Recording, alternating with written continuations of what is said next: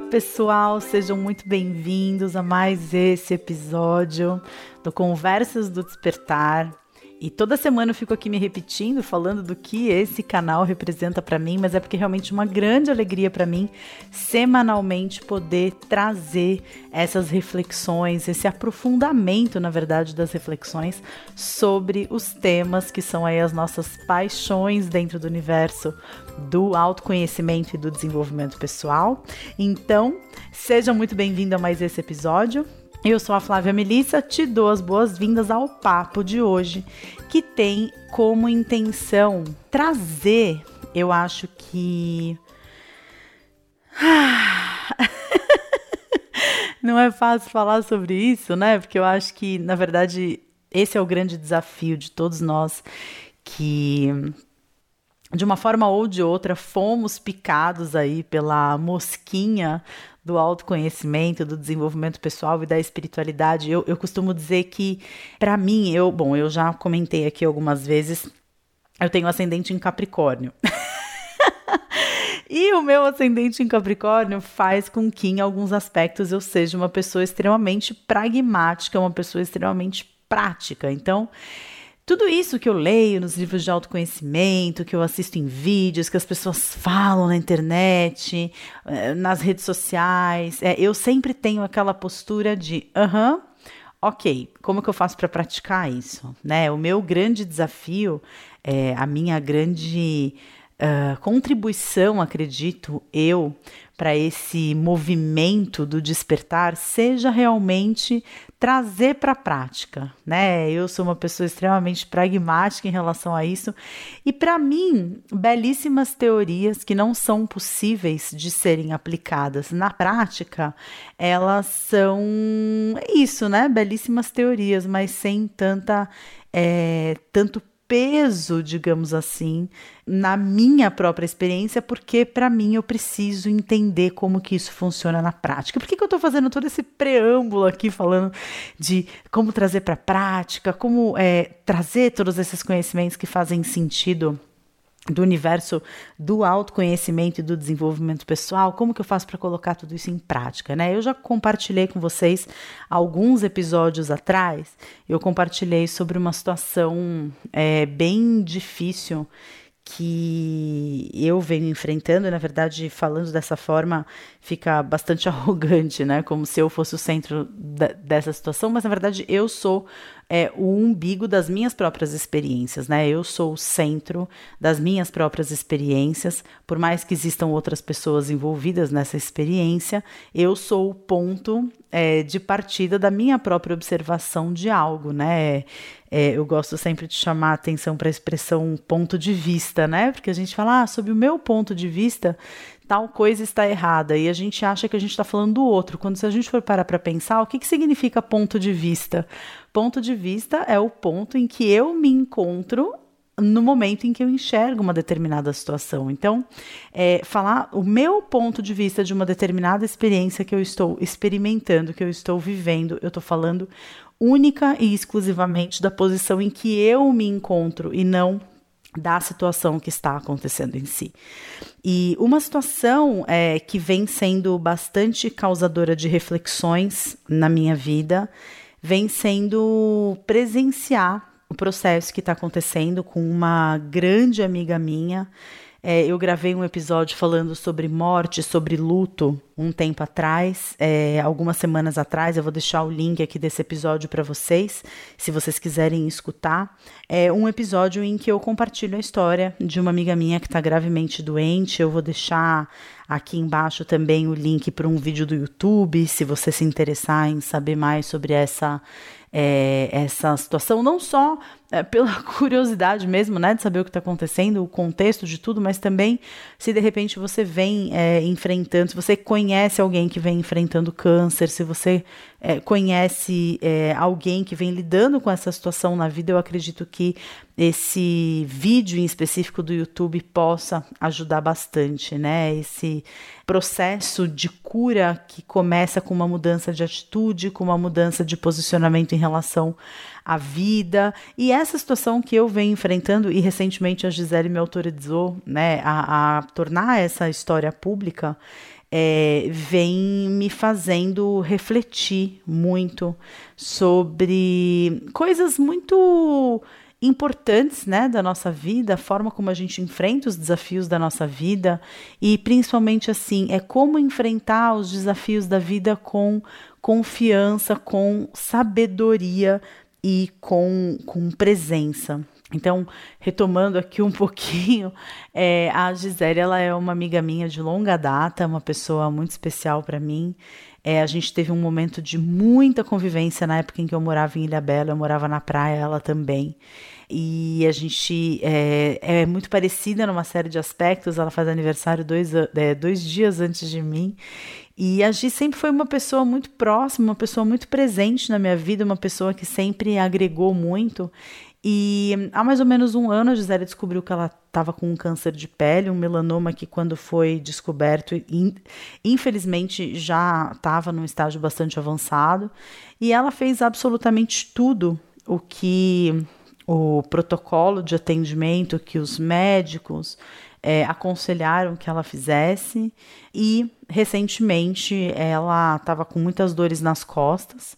É, achando que era por causa de uma crise renal, ela sabia que ela tinha uma pedra no rim, antes mesmo de descobrir o câncer, ela sabia que ela tinha essa pedra no rim, que por conta do tratamento do câncer, ela acabou não tomando nenhuma providência em relação por aconselhamento dos médicos, e aí essa dor nas costas chegou um momento em que estava absolutamente intolerável, e ela foi fazer exames, e ela descobriu que ela está com dois tumores na coluna, pressionando a medula, um deles pressionando a medula, ou seja, com bastante risco de perda de movimentos da, das pernas, e ela está é, com metástase é, do fígado e do baço, né, e ela, é difícil falar sobre isso, mas ela está na casa da filha, né? Ela ficou internada um tempo no hospital, e agora ela está na casa de uma das filhas. E os médicos, eles não acreditam numa possibilidade de cura, né? Eles acreditam é, num tratamento para conter o avanço dessas metástases, mas eles não acreditam numa possibilidade de cura. E ela está numa posição de extrema fragilidade é, um, por conta é, de não conseguir se alimentar direito. Ela está tomando muitos remédios e muitos desses remédios eles é, trazem assim, efeitos colaterais fortíssimos e ela vem sofrendo muito com isso. Em, inclusive, eu vou deixar aqui embaixo, é, na descrição desse vídeo, o meu perfil do Instagram, porque lá no meu perfil do Instagram eu gravei uma série de stories que estão salvos é, nos destaques é, sob o nome de Mutirão Pelagi.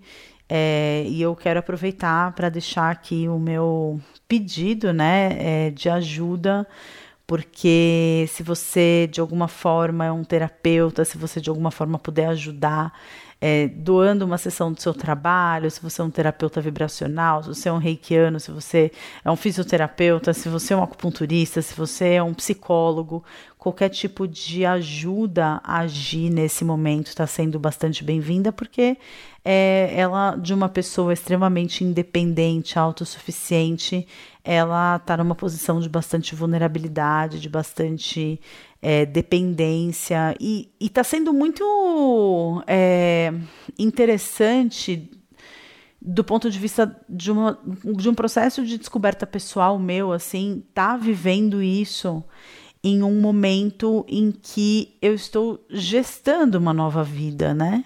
É, eu estou grávida, eu estou agora no sétimo mês de gestação e está sendo uma experiência muito profunda e uma experiência muito triste, mas ao mesmo tempo muito rica, ao mesmo tempo muito bonita, ao mesmo tempo muito sofrida. É, viver esses dois cenários da minha vida, né? Uma amiga lutando pela vida, de certa forma com uma cura que não é acreditada pelos médicos, digamos assim, ao mesmo tempo em que eu vivo uma gestação, né? E, e esses dias eu estava refletindo sobre isso, eu estava vindo para casa é, no carro e de repente me deu assim uma luz. Eu falei, nossa... É, quatro anos atrás, quando eu estava grávida do Gael, eu enfrentava também né, uma situação de uma amiga lutando contra um câncer, mas no caso essa minha amiga hoje ela está recuperada, ela está entrando em praticamente, né, é considerada remissão, porque isso já faz quatro anos, né, ela está indo para o quarto ano de remissão, e foi muito intenso também viver a gestação do Gael presenciando uma amiga lutando contra o câncer, é, fazendo quimioterapia, ficando carequinha. E, e, de repente, de novo, né, eu tô vivendo essa situação. Por que que eu tô fazendo todo esse preâmbulo, né? Por que que eu tô contando toda essa história? Eu acho que é importante para contextualizar o assunto do podcast de hoje, que é como que eu faço para lidar com os desafios da minha vida de uma forma é, sábia. Porque eu acho que quando eu paro para pensar nesse processo de desenvolvimento pessoal, nesse processo do autoconhecimento, do despertar do nosso pleno potencial, é, eu dificilmente acredito que algum dia as nossas vidas elas não vão ter desafios. Eu estou usando aqui o contexto atual da minha vida para servir de cenário para que você possa é, fazer essas reflexões junto comigo, mas é, se não é um caso extremo, como uma pessoa muito querida lutando pela própria vida, vai ser uma dificuldade no trabalho, vai ser uma questão de saúde própria, vai ser uma dificuldade de relacionamento, vai ser um momento na nossa vida em que de alguma forma é, a gente não está satisfeito com aquilo que a gente está vivendo, né? A gente gostaria de estar vivendo uma outra coisa. E, e eu acredito que mais importante do que a gente nunca sair do nosso centro, mais importante do que a gente estar sempre ali, né? Maravilhoso, pousando de pleno na própria vida, como se desafios, é, como se os desafios não nos abalassem, como se os desafios não tirassem a gente da zona de conforto. Eu acho que essa pergunta é muito importante, né? Como que eu posso enfrentar situações delicadas na minha vida de uma forma sábia e de uma forma confiante, né? Então, esse é o tema do nosso podcast de hoje e eu tenho certeza de que ao longo aí dos próximos quarenta, cinquenta minutos, talvez, é, a gente vá tecer aqui realmente uma rede, né, de... uma colcha de retalhos, de pensamentos, de reflexões e de insights, assim, poderosíssimos a respeito dessas situações da nossa vida, que muitas vezes são situações muito difíceis, muito desafiadoras, mas talvez as situações que mais nos fazem crescer e mais nos colocam é, frente a frente com os nossos maiores medos, com os nossos maiores demônios, com as nossas, é, os, os nossos focos de resistência, né? Abraçar a vida como ela se apresenta. E quando eu paro para pensar assim, né, em todo esse processo que está acontecendo e todo esse movimento de situações, de descobertas, então a descoberta do câncer num primeiro momento, é, depois a descoberta do estágio que já era bastante avançado, e aí faz exames, e alguns exames vêm com resultado positivo, outros com um resultado negativo. Eu percebo que a minha dificuldade, e eu acredito que você vai se identificar comigo nesse ponto, sem dúvida nenhuma, a minha dificuldade de lidar com a situação vem muito de uma visão totalmente pautada pelo ego, né? Totalmente pautada pela minha zona de conforto, totalmente pautada por uma, um ponto de vista muito é, superficial, muito, muito coloquial, assim, né? De como eu acho que as coisas deveriam estar acontecendo, né?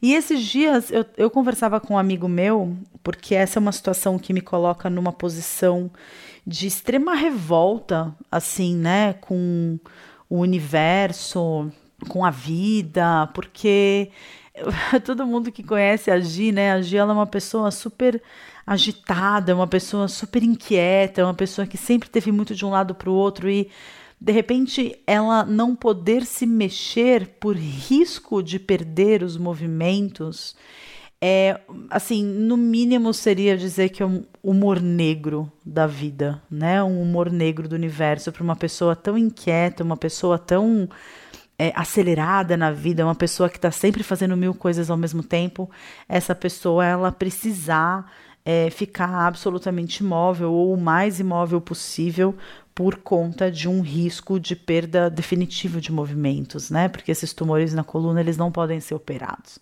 Os médicos fizeram um levantamento de que os riscos da cirurgia são maiores do que os riscos dela continuar com esses tumores. Então, ela fez é, um, cinco sessões de radioterapia em uma, e muito em breve ela deve repetir a tomografia para ver se houve uma descompressão da medula, não só para o alívio das dores que ela estava sentindo, mas também é, para diminuir a possibilidade dela vir a perder definitivamente os movimentos, né?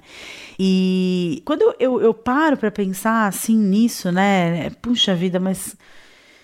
Ah, cadê, né? Qual, qual a explicação para uma situação como essa, né? O que, que a vida pode estar querendo mostrar para uma pessoa? É, é, um senso de injustiça mesmo, um senso de que, poxa, tem tanta gente que é sacana no mundo, tem tanta gente que está aí fazendo coisas erradas, e essas pessoas, elas estão todas saudáveis, pelo menos do ponto de vista físico, né?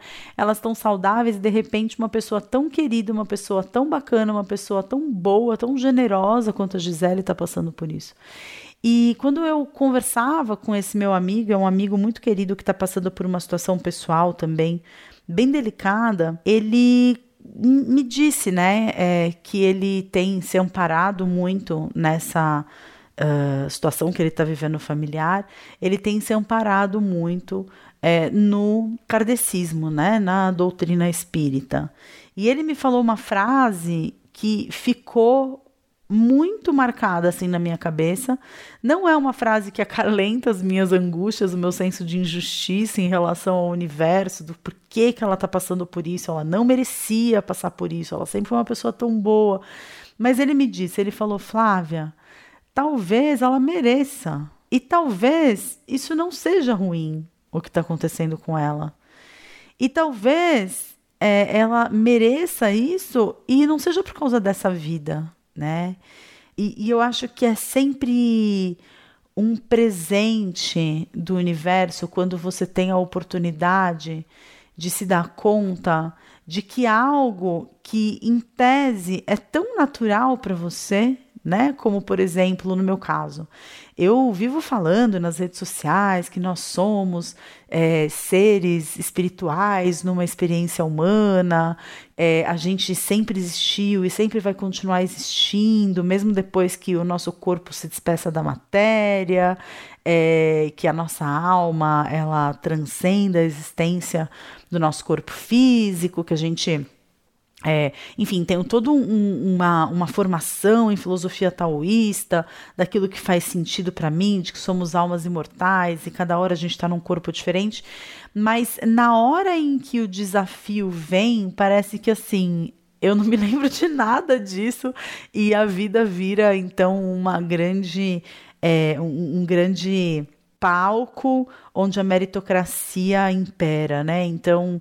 É, ela não merecia estar vivendo isso, como se é, uma criança que desenvolve câncer com dez anos de idade pudesse merecer isso acontecendo, como se de repente uma situação é, de...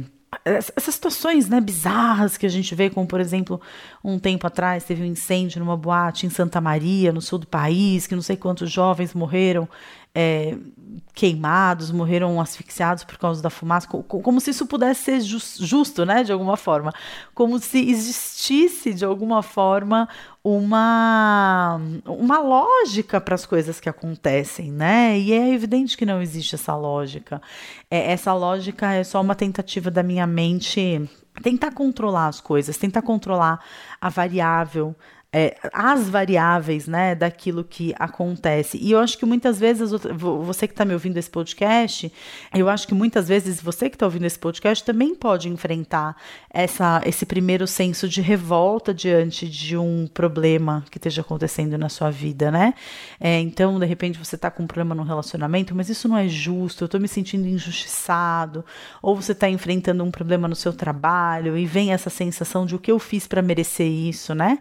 É, e, e eu acho que é sempre muito importante, assim, a gente se dar conta da tendência da nossa mente em controlar as variáveis de absolutamente tudo que acontece, como se existisse essa lógica que eu vou por um caminho, eu dou dois passos para a direita, dois para a esquerda, desço uma escada, cinco degraus, depois eu viro é, quarenta e cinco graus na diagonal e de repente as coisas deram certo, né? E, e eu percebo como a minha mente, ela sempre busca essa equação nas questões que eu vivo na minha vida, né? Então, é, eu tô grávida de sete meses e aí eu quero um parto domiciliar, mas ao mesmo tempo a minha mente, ela não sossega, ela não descansa, ela fica pulando de pensamento em pensamento de todos os riscos que poderiam ser evitados se eu tivesse num hospital, e mesmo sabendo que evidências científicas existem de que numa gestação de baixo risco os resultados de um parto normal, domiciliar ou hospitalar são basicamente os mesmos, mesmo tendo estudado sobre isso, mesmo estando fazendo acompanhamento com uma equipe de parto domiciliar e tendo lido muito e assistido, inclusive eu sugiro que você assista um documentário maravilhoso chamado O Renascimento do Parto. Ele está disponível na Netflix, se não me engano, e é um documentário que fala, né, sobre essa questão do parto normal, da... dos benefícios, né, que traz para a mãe, para o bebê, dentro dessa cultura basicamente cesarista que existe no Brasil. É, fica aí a dica, se você por acaso tiver interesse por esse tema. Esse filme foi um filme que efetivamente mudou a minha vida e mudou a relação com o parto, né? E hoje mesmo eu conversava com a minha equipe de parteiras falando sobre isso. E, e, e eu tive esse insight no momento presente, né, em, em que eu estava lá com elas conversando, eu tive esse insight naquele momento de, nossa, é a minha mente tentando ter a garantia de que se eu agir do jeito certo, se eu tomar as decisões corretas, eu vou conseguir o resultado esperado, né, e eu acho que isso acontece na vida de todos nós. Esse eu acho que é um grande desafio quando a gente enfrenta problemas e dificuldades, né? É, como eu estava falando, para mim foi muito interessante perceber como aquilo que faz sentido para mim num cenário de poucas ondas, né, de uma superfície de uma água um pouco mais lisa, sem tanto maremoto, é, sem nenhuma amiga minha passando por uma situação difícil como essa, faz muito sentido falar que ser, somos seres espirituais vivendo uma experiência humana, mas na hora do vamos ver, eu não tenho essa visão maior de que algo que está acontecendo nesse momento e que a minha mente diz que é algo ruim, que é algo negativo, que talvez essa coisa seja algo é, maior do que os meus olhos conseguem ver. E dentro da doutrina espírita existe esse entendimento, né, de que muitas vezes você decide que vai passar por determinadas situações numa vida para É, fechar a conta, digamos assim, de situações é, passadas de outras existências, né? É, como, por exemplo, essa história dos jovens lá em Santa Maria. Eu lembro que quando isso aconteceu, um tempo depois, algum médium de alguma casa espírita disse ter psicografado uma carta desses jovens para suas famílias, dizendo que, na verdade, aquilo tinha sido uma grande, um grande acerto de contas com a existência, porque esses jovens, eles eram descendentes de italianos, de é, alemães é, que tinham vindo para o Brasil, e alemães que tinham participado, cuja família, né, é, tinha sido bastante ativa durante a Segunda Guerra, durante o nazismo, a época do nazismo e os campos de concentração. E então esses jovens, eles na verdade seriam almas, né, daquela época que tinham vindo com um compromisso coletivo de, assim como muitos tinham matado judeus em fornos, é, asfixiados e queimados, eles é, tinham como um karma coletivo resolvido vir para zerar essa conta, esse karma, e tinham passado pelo mesmo sofrimento que eles tinham infringido para essas outras pessoas no passado, né? Eu não sei, tá? Eu vou ser muito sincera, eu não sei no que eu acredito. A questão da fé, para mim, é um grande desafio.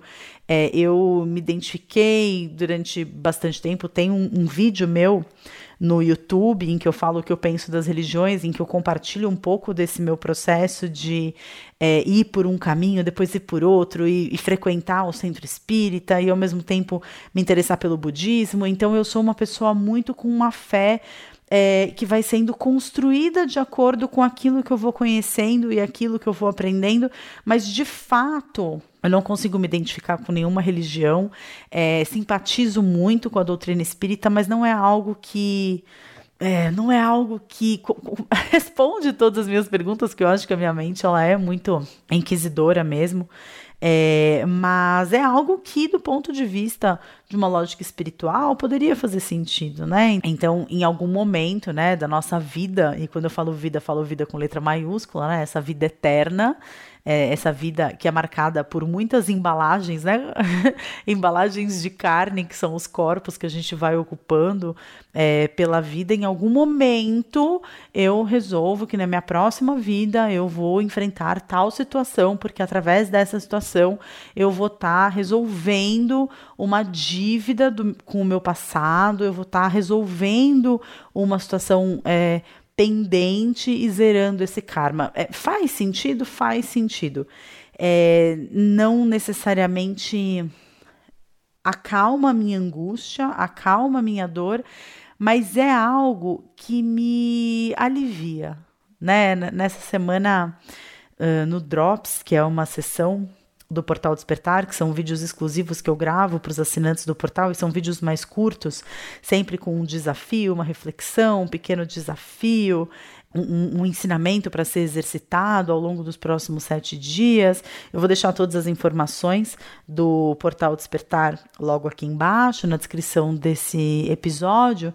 Mas eu falava isso, né, nesse vídeo, eu apresentava isso como um exercício. Que tipo de pensamento pode te acalmar diante de um desafio? E apesar dessa explicação é, kardecista das coisas não calar completamente a minha angústia, é algo que me tira, né, do calor do momento, do pensamento de que as coisas não são justas, de que não é assim que as coisas deveriam estar acontecendo. É ampliar essa ideia, ter esse pensamento de que nós somos seres eternos, somos seres espirituais numa experiência humana, que eventualmente algo que a minha amiga, que a Gi, venha a viver, é, a, a vida dela não está acabando aqui, que existe uma continuidade. Esses são pensamentos que me ajudam. E eu acho que você buscar pensamentos que te ajudem a lidar com determinada situação É, são, é, é, é muito importante, né, buscar, é, porque eu acho que a nossa mente, ela funciona no piloto automático e de forma inconsciente durante noventa e cinco por cento do nosso tempo, né, então eu acho que ter essa lembrança de colocar a mente para funcionar de uma forma consciente, é, escolhendo pensamentos que ajudam ao invés de ir nesses questionamentos, mas o que, que ela fez para merecer isso, o que, que eu fiz para merecer isso, por que, que isso está acontecendo comigo, qual é a justiça divina que existe nessa bagunça toda que está acontecendo na minha vida, é uma mente desgovernada e não consciente, né? Eu acho que quando a gente volta essa mente para o centro e a gente, então, resolve escolher um pensamento, então eu vou pensar desta forma, porque desta forma eu... É, sinto um acalento na minha alma, eu sinto que é, é um pensamento que me ajuda de alguma forma, eu acho muito importante, né? Assim como eu acho muito importante, e talvez seja um segundo passo muito importante nesse processo, a gente se lembrar de voltar para o momento presente, né? Porque eu acho que quando a gente está passando por um desafio, é, seja ele qual for, a tendência da nossa mente é a de ir muito longe, né? Então, é como se eu desenhasse algo no chão com dominós, e o tempo todo a minha mente ela tá dando esse peteleco inicial, e uma a uma as pedras do dominó elas vão se derrubando, e, e são fatos, não, mas e se acontecer isso, aí vai acontecer aquilo, mas aí vai acontecer aquilo outro, e eu vou perdendo a mente macaquinho, né, pulando de galho em galho, e sempre em direção ao passado ou ao futuro,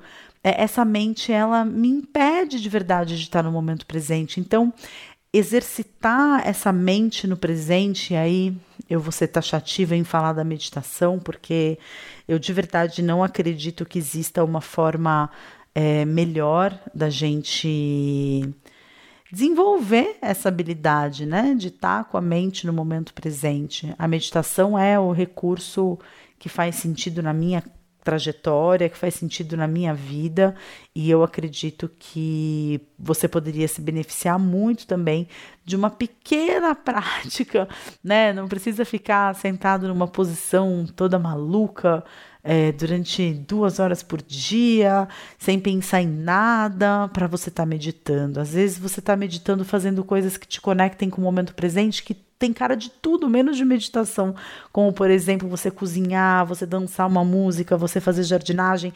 Se você é assinante do Portal Despertar, dentro do portal a gente tem um desafio chamado Desafio da Meditação, que é um desafio que rolou dentro do nosso grupo do Facebook, do Portal Despertar, e ao longo de doze semanas a gente se encontrou semanalmente, e a cada semana a gente se encontrava no grupo do Facebook numa live, e eu compartilhava uma nova técnica meditativa, nova para os participantes, né? Mas técnicas de meditação que muitas vezes parece tudo menos meditação, como técnicas realmente com o objetivo de nos trazer para o momento presente e nos ensinar a estarmos abertos para aquilo que está acontecendo no aqui e agora. Esse eu acredito que seja talvez ah, o, o nosso maior aprendizado nessa vida, voltar para o aqui e agora, né?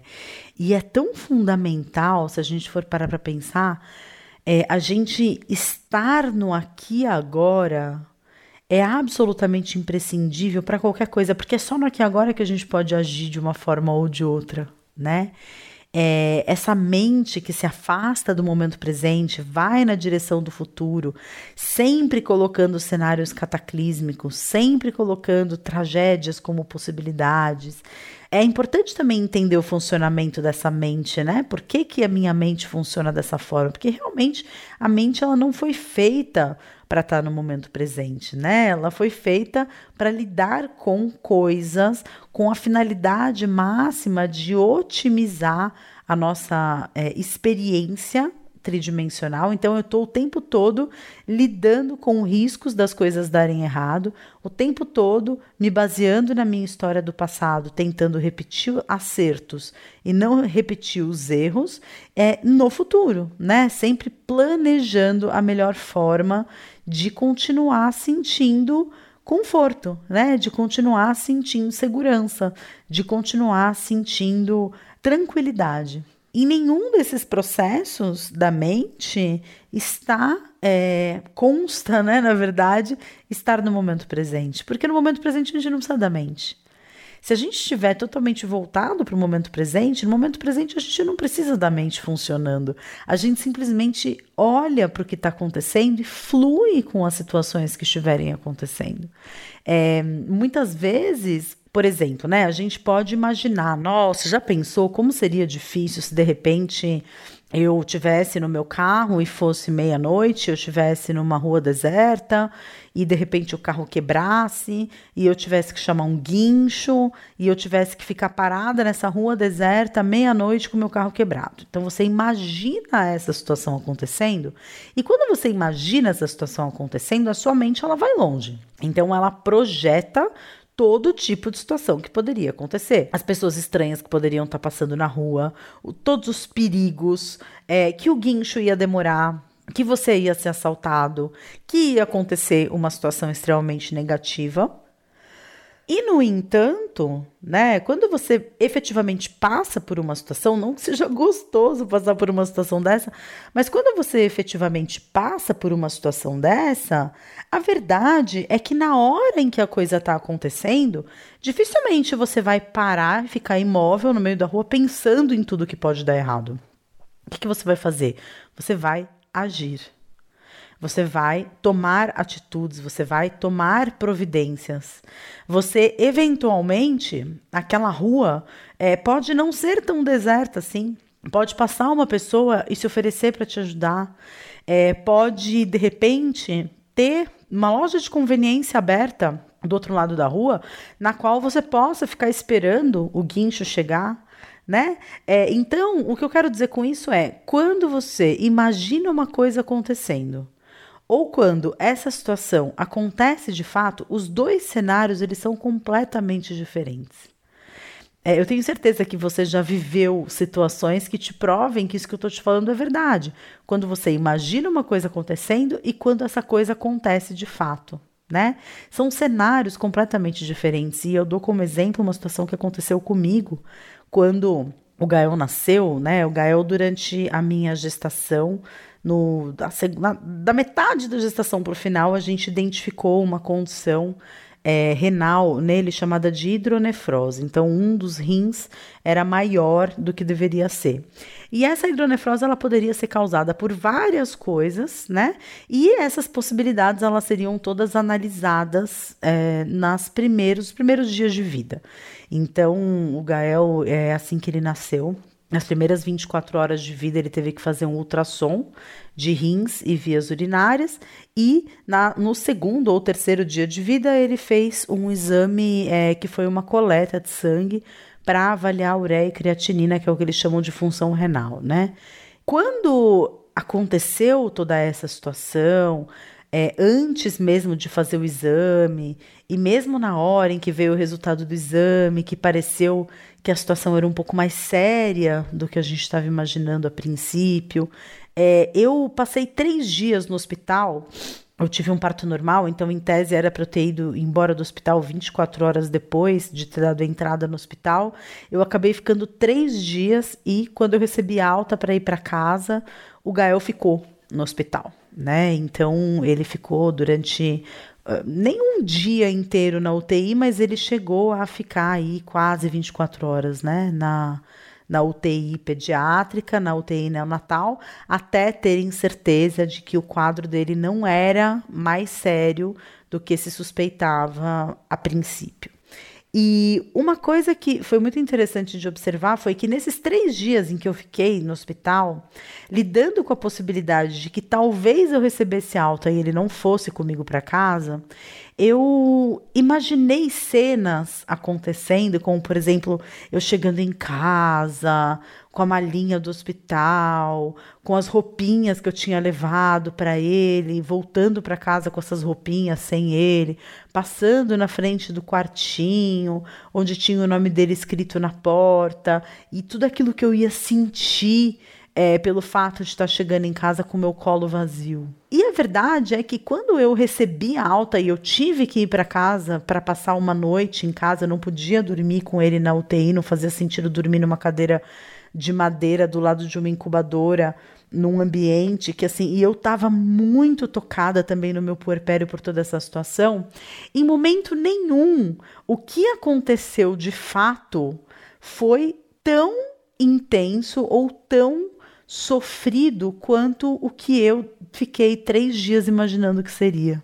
É, assim como quando o Ricardo, meu marido, teve o tumor no cérebro e ele precisou ser operado, e quando eu imaginava essa cirurgia acontecendo e o período que ele teria de recuperação, eu nunca imaginei que exatamente uma semana depois, ele internou uh, para fazer a cirurgia num domingo, ele foi operado na segunda-feira, na sexta-feira ele estava em casa de volta, né? Então, é, nada do que a gente imagina Quando acontece, acontece exatamente da forma como a gente imaginou.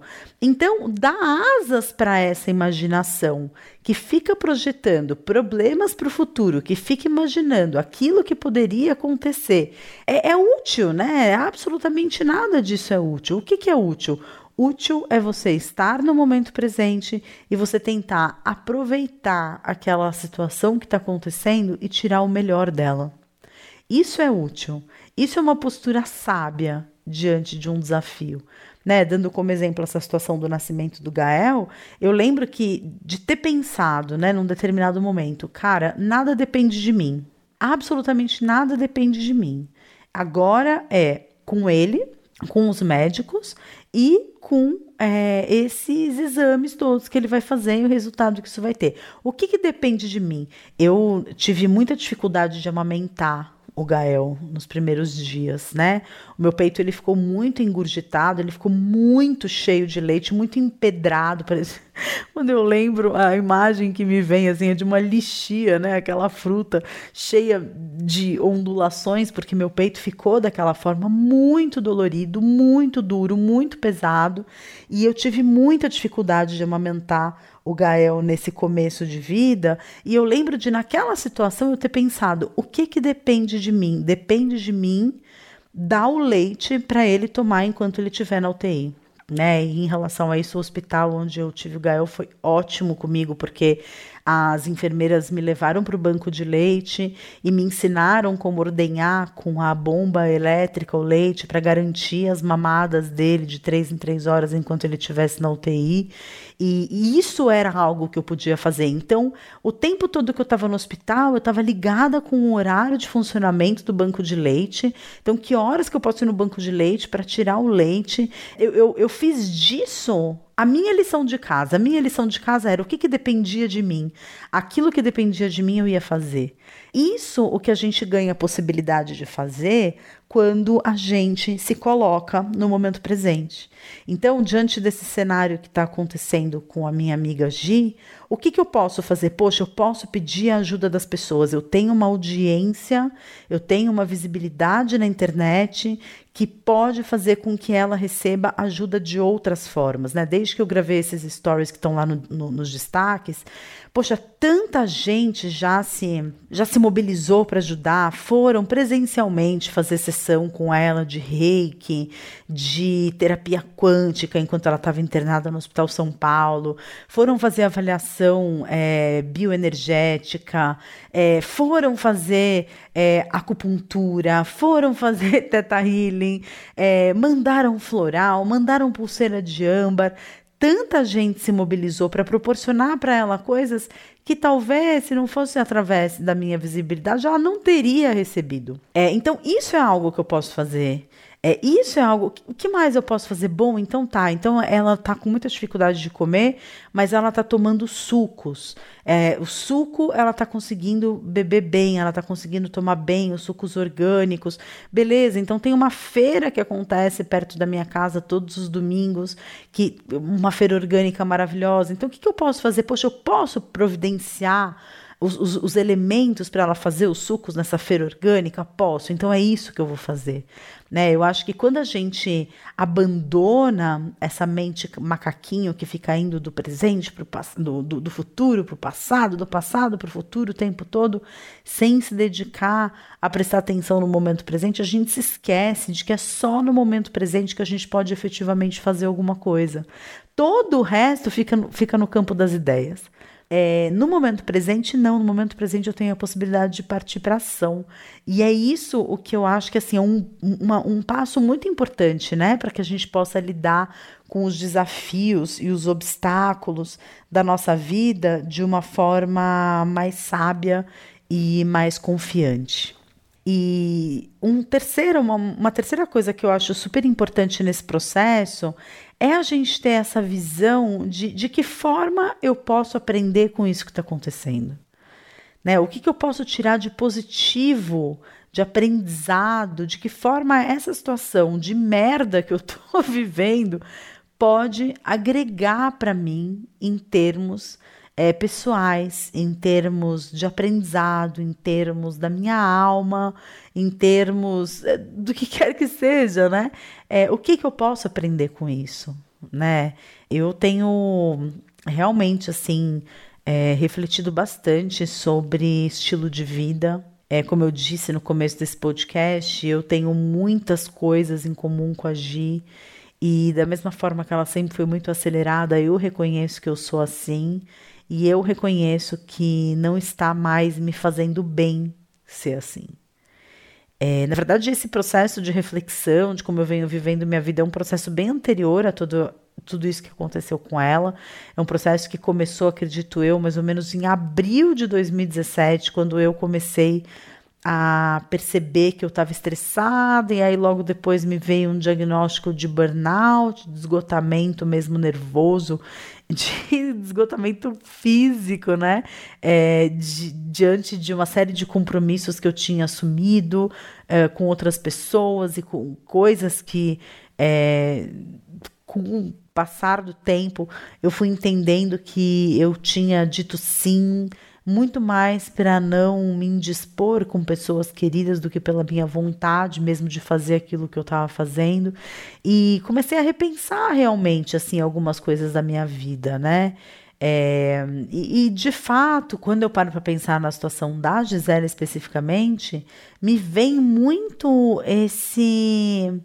essa voz, assim, que fala dentro da minha cabeça e que fala assim: você precisa desacelerar. Você precisa pegar mais leve com você, é, com o rumo dos negócios, com os resultados que você tem de algumas ações. Você precisa andar mais devagar, né? Esse tem sido um aprendizado muito importante que eu tenho tido com tudo isso. E algo que já está, de alguma forma, é, também se manifestando na minha vida pessoal e na minha vida profissional, né? Hoje mesmo eu recebi uma mensagem de texto É, de WhatsApp de um amigo muito querido, é, comentando, né, sobre uma, uma mulher, uma menina, uma pessoa, é, uma, uma amiga muito grande dele, pedindo o meu contato, pedindo para ele nos colocar em contato, é, para que ela me fizesse o convite de participar de um... Uh, evento dela, de um trabalho que ela está desenvolvendo, e pedindo o meu contato para... E, e, e ele me perguntava, né, faz sentido eu te colocar em contato com essa pessoa?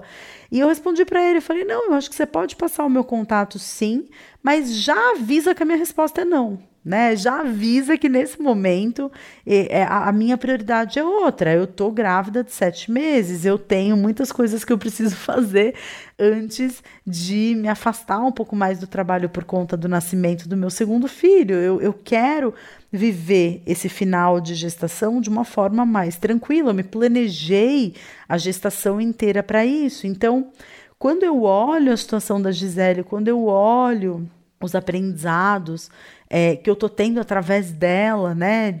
É, o que, que eu posso aprender com isso? Eu preciso é, aprender a fazer uma coisa por vez, eu preciso aprender a fazer menos coisas, eu preciso aprender a fazer coisas até o final, antes de mudar de ideia no meio do caminho e sair fazendo uma outra coisa. É, esses são os aprendizados que eu preciso exercitar nesse momento, né? E que se tornam aplicáveis na minha vida cotidiana quando se traduzem em ação, quando se traduzem em comportamentos. Então, eu recebo uma proposta, eu digo não. É, eu fui convidada para ceder meditações guiadas para um aplicativo muito legal é, de meditação, e eu tenho vontade de fazer isso? Tenho. Isso é minha prioridade no momento? Não. Então, não, eu não vou... É, tomar nenhuma atitude em relação a isso nesse momento, né?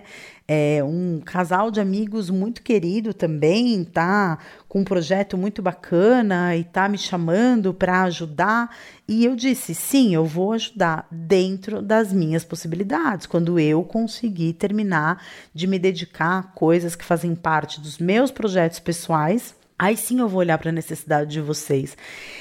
E fazer tudo isso é muito difícil, né? É muito difícil você dizer não para pessoas, é muito difícil você se colocar em primeiro lugar, porque todo mundo tem uma falsa modéstia que diz que a gente deveria estar colocando sempre o osso em primeiro lugar, mas do ponto de vista do desenvolvimento pessoal, perceber que a gente tem essas dificuldades já é um aprendizado muito importante. Porque se eu não for me colocar em primeiro lugar na minha vida, como que eu vou fazer para cuidar de todo o resto que está presente na minha vida?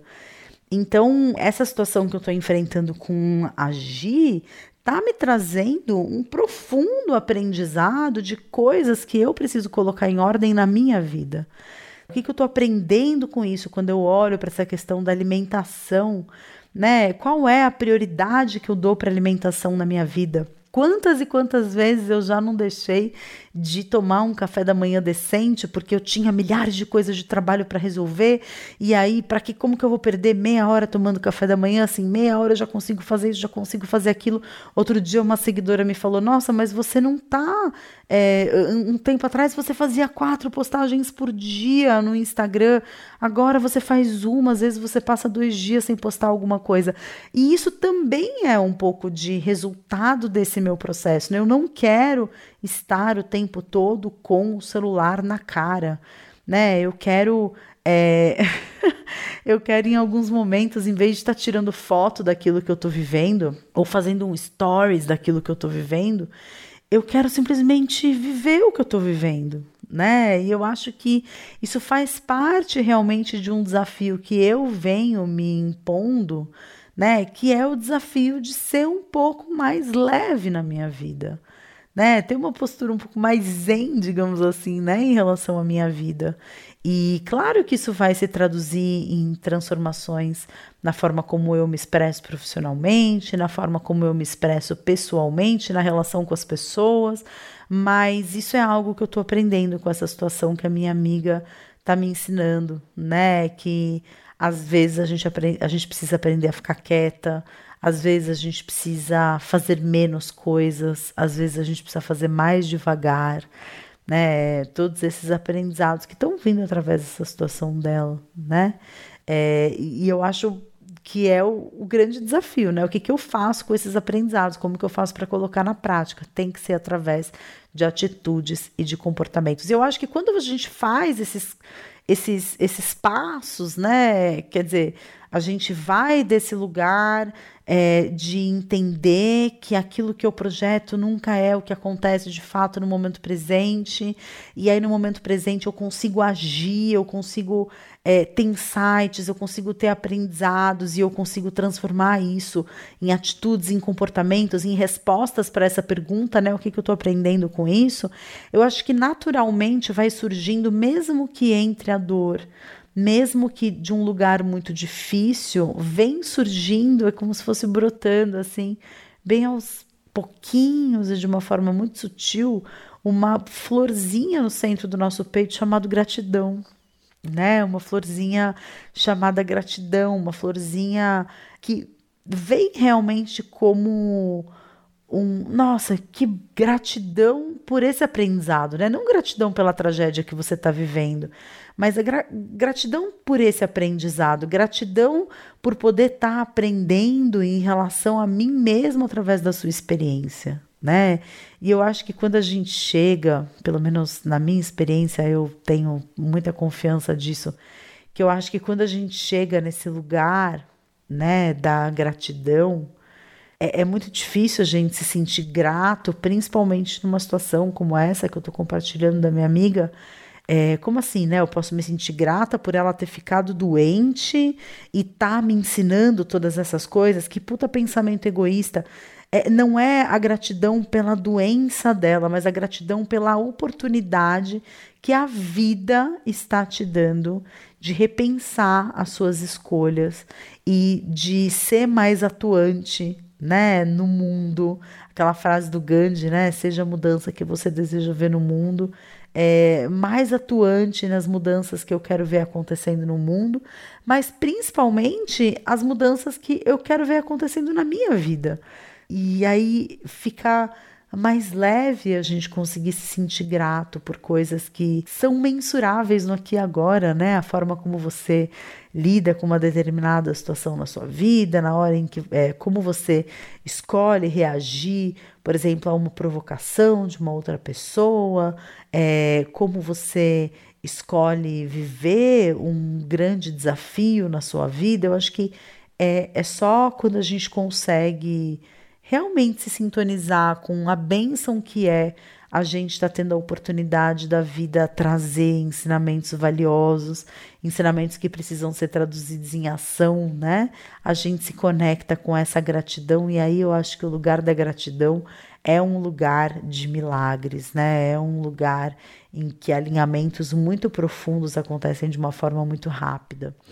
E eu acredito que realmente o sentimento de gratidão ele possa reinventar a nossa visão sobre aquilo que a gente está vivendo e a forma como a gente está enxergando a nossa vida. É, eu acho que esses são passos importantes e muito positivos assim, de serem colocados em prática se você estiver vivendo situações desafiadoras e situações é, de sofrimento na sua vida. Eu quero te agradecer demais a presença aqui nesse episódio. É,